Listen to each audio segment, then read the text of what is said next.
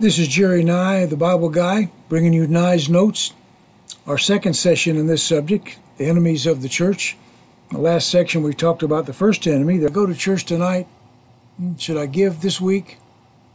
Should I take time to read my Bible and study today? Should I make much time to pray? I'm so busy. They want to feel something. Feelings are too involved with decisions. That's emotionalism. It's an enemy. This emotionalism is the enemy of the church for several reasons. Number one, emotions can't be trusted. The way we feel is not always the way we should feel. We have a natural tendency to worry, even though God's in control, Philippians 4 6. We have a natural tendency to lust, even though God said it could be sin. We have a natural tendency to be angry, even though to do so might ruin our fellowship, hurt our neighbor. We also have a natural tendency to envy, to be jealous. That's forbidden in 1 Peter. Our feelings and emotions can betray us at times. We can worry, we can lust, we can be angry, we can be jealous. All these are contrary to God's will. These are all enemies to our spiritual health. Emotions are particular to each person. Truth is objective, and feelings are subjective, personal feelings. Two people faced with the same question may have different feelings about approval. To me, it is sin, but maybe it's not sin to you. I'll give you an example. When my wife and I were saved, we were in Florida. We had a ski boat, and we ran with four or five couples that had ski boats, and we skied almost every week. When I got saved, I had to get out of that crowd. I knew that was wrong for me, and having a boat's not right, not right for me, because uh, what it what it tempted me to do might not be sin for you, but at that time I had to get rid of that boat. Now, one person may want a church that is loud, contemporary, liberal. Another person may want the conservative, kind of old fashioned, teaches the whole counsel, family oriented.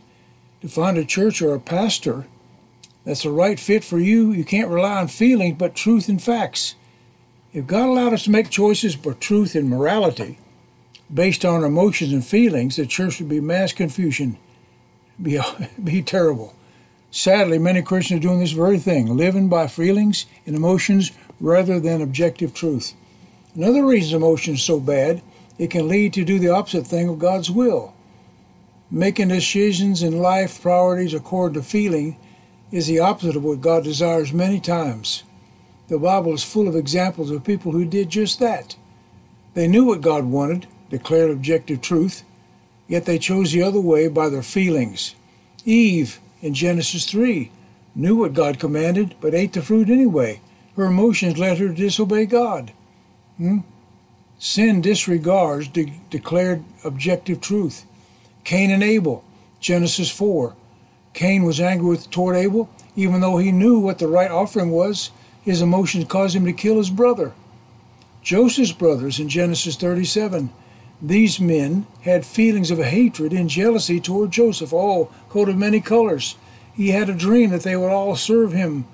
His feelings led them to, no, those feelings led them to kill him, but they didn't kill him, they sold him into slavery instead.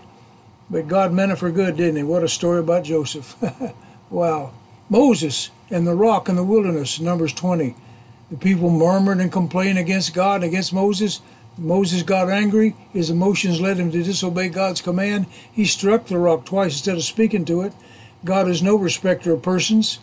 And he judged Moses. He said, Moses, you won't go in the promised land. You can look at it from a high point, but you won't go in. Others, Jeremiah, his message was not well received. He wanted to quit, obeying his feelings. Jonah hated the Syrians, and his negative feelings caused him to go the other way to Nineveh. You know what happened to him? he got full of he got full of God's glory in the belly of a whale. He got out, got things right. Fourth, emotions can harm the believer's growth.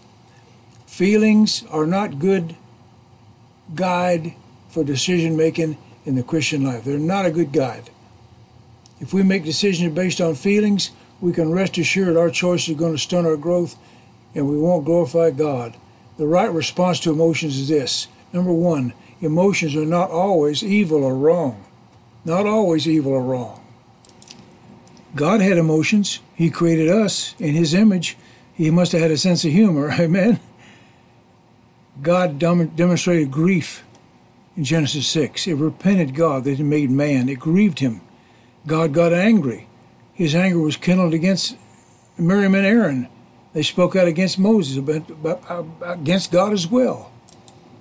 God also had joy and pleasure. 1 Kings 3, Solomon requested, his request pleased God. Jesus, the only perfect man to walk this earth, had emotions. He demonstrated sadness, he demonstrated joy, anger, but never sinned as a result of these things. Don't think that all emotions are evil.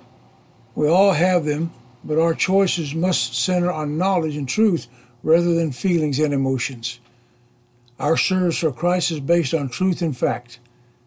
I'm reading some verses here 1 Corinthians 15, verse 57. But thanks be to God, which giveth us the victory through our Lord Jesus Christ. Therefore, my beloved brethren, be ye steadfast, unmovable, always abounding in the work of the Lord, for as much as you know that your labor is not in vain in the Lord.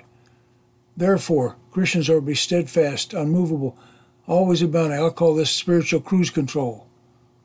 Hmm? Whether they feel like it or not, steadfast, unmovable. We're to live a life of faithfulness according to truth, not feelings. There are no scriptural texts supporting our need to follow our feelings and emotions. Follow truth in the Bible. Emotions that match truth are good emotions to follow. Without truth is to be without freedom. Without truth to be without direction. If we're in fellowship with God, we'll be sensitive to truth, and our God good emotions will glorify God every time. So emotions can't be trusted. Emotions are particular to each person. Emotions can lead to opposite will, opposite of God's will. Emotions can harm and growth. That's all for this segment, neighbor. This is Jerry Nye, the Bible guy, signing off. Till next time, keep looking up.